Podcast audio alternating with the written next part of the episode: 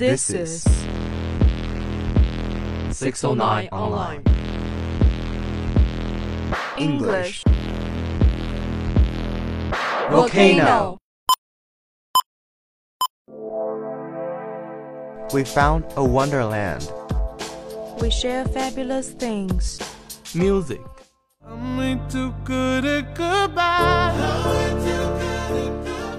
Stories. Experts are unable to explain why the owls have suddenly changed their sleeping pattern.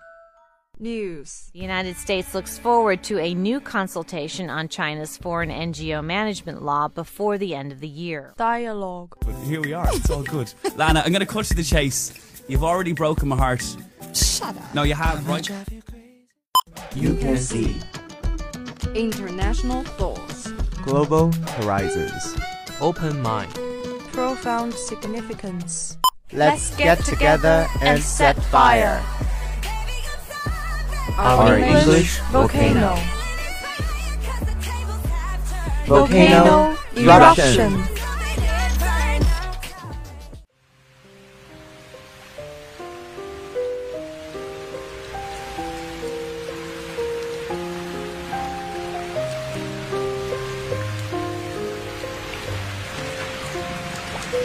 Good afternoon, everyone. This is 609 Online. Nice to see you in English Volcano. I'm Star. Hello, guys. I'm Kate. Welcome to Literature World. It's so nice to see you again. Today, we are going to share a famous short story The Skylight Room. First, Mrs. Parker would show you the double parlors. You would not dare to interrupt her description of their advantages and of the merits of the gentleman who had occupied them for eight years. Then you would manage to stammer forth the confession that you were neither a doctor nor a dentist. Mrs. Parker's manner of receiving the admission were such that you could never afterward entertain the same feeling towards your parents, who had neglected to train you up in one of the professions that fitted Mrs. Parker's palace.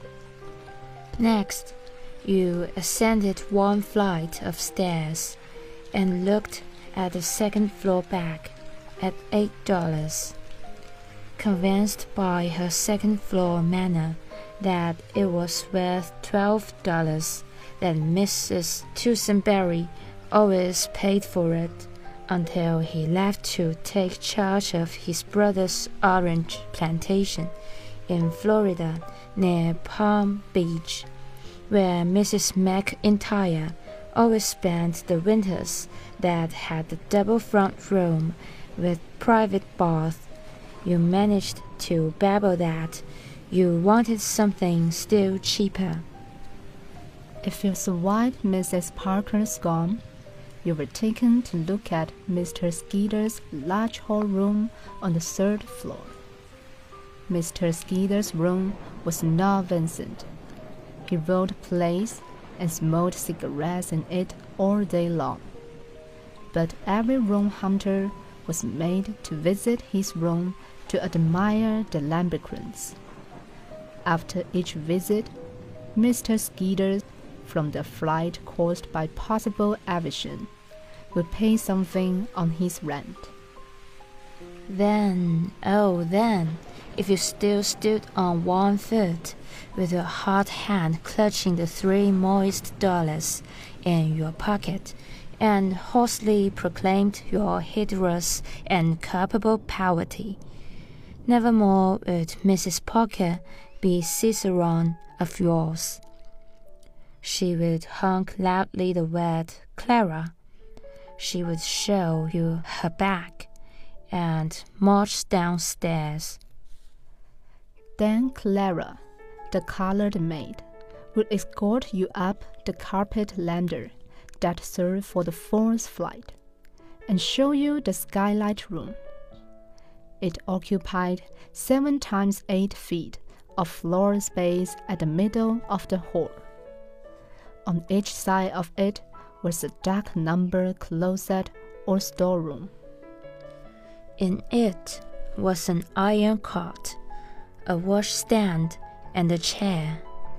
A shelf was the dresser. Its four bare walls seemed to close in upon you like the sides of a coffin. Your hand crept to your throat. You gasp. You look up as from a well and breathe once more. Through the glass of the little skylight, you saw a square of blue infinity. Two dollars, sir, Clara would say in her half contemptuous, half Tuscanian tones. One day, Miss Leeson came hunting for a room. She carried a typewriter made to be lounged around by a much larger lady. She was a very little girl, with eyes and hair that had kept on growing after she had stopped, and that always looked as if they were saying, Goodness me, why didn't you keep up with us? Mrs. Parker showed her double parlours. In this closet, she said, one could keep skeleton or an aesthetic or coral. But I am neither a doctor nor a dentist, said Miss Leeson with a silver. Mrs. Parker gave her incredulous, pitying, sneering, icy stare that she kept for those who failed to qualify as doctors or dentists, and led the way to the second floor back. Eight dollars? said Miss Leeson. Dear me, I'm not tempted if I do look green. I'm just a poor little working girl. Show me something higher and lower. Mr. Skidder jumped and strode the floor with cigarette stubs at a rub on his door. Excuse me, Mr. Skidder, said Mrs. Parker, with a demure smile at his pale looks. I didn't know where you were in. I asked the lady to have a look at your lambrequins. They are too lovely for anything, said Miss Leeson, smiling in exactly the way the angels do. After they had gone, Mr. Skidder got very busy erasing the tall, black haired heroine from the, his latest play and inserting a small, roguish one with heavy, bright hair and vivacious features. And the hell will John at it?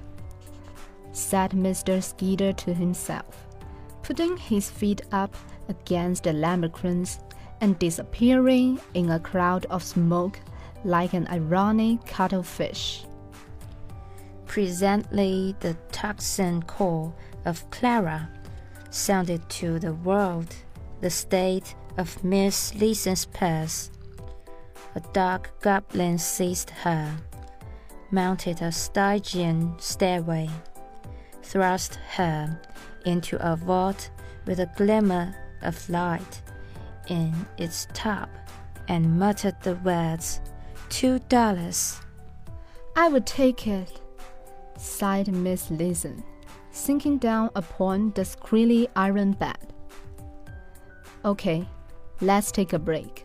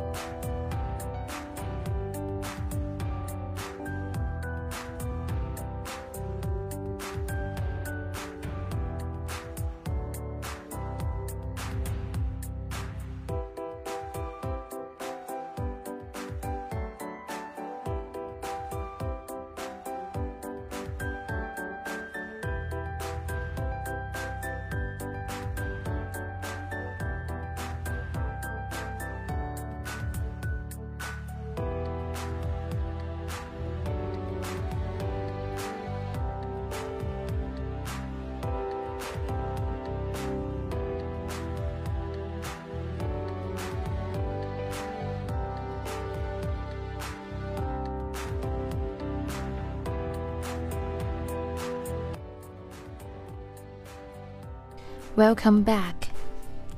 Every day, Miss Leeson went out to work. At night, she brought her home papers with handwriting on them and made copies with her typewriter. Sometimes she had no work at night, and then she would sit on the steps of the high stoop with the other roomers.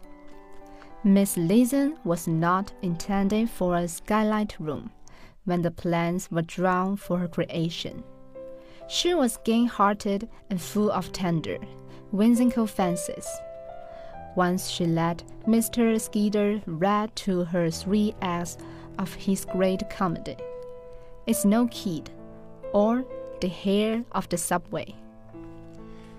There was rejoicing among the gentlemen roomers whenever Miss Leeson had time to sit on the steps for an hour or two. But Miss Longnecker, the tall blonde who taught in a public school, and said, Well, really, to everything you said, sat on the top step and sniffed.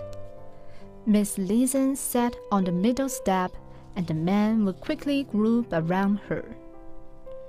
Especially Mr. Skidder, who had cast her in his mind for the star part in a private romantic drama in real life, and especially Mr. Hoover, who was forty five, fat, flush, and foolish and especially very young Mr. Evans, who set up a horror cough to introduce her to ask him to leave off cigarettes. The man voted her the funniest and jolliest ever, but the sniff on the top step and the lower step were implacable. Okay, the story we shared today has come to the end, and it's time to share with you two words that might help you. The first one is sniff. Sniff is a verb. You can use sniff to indicate that someone says something in a way that shows their disapproval or contempt. For example, Foreign Office sources sniffed at reports that British troops might be sent. The other is parlor, is a noun. A parlor is a room in a house for sitting in. For example, we can say the parlors of hotels were well furnished. That's the end of today's literature world. Thank you for listening. And especially thanks to our director Jay. See you next week.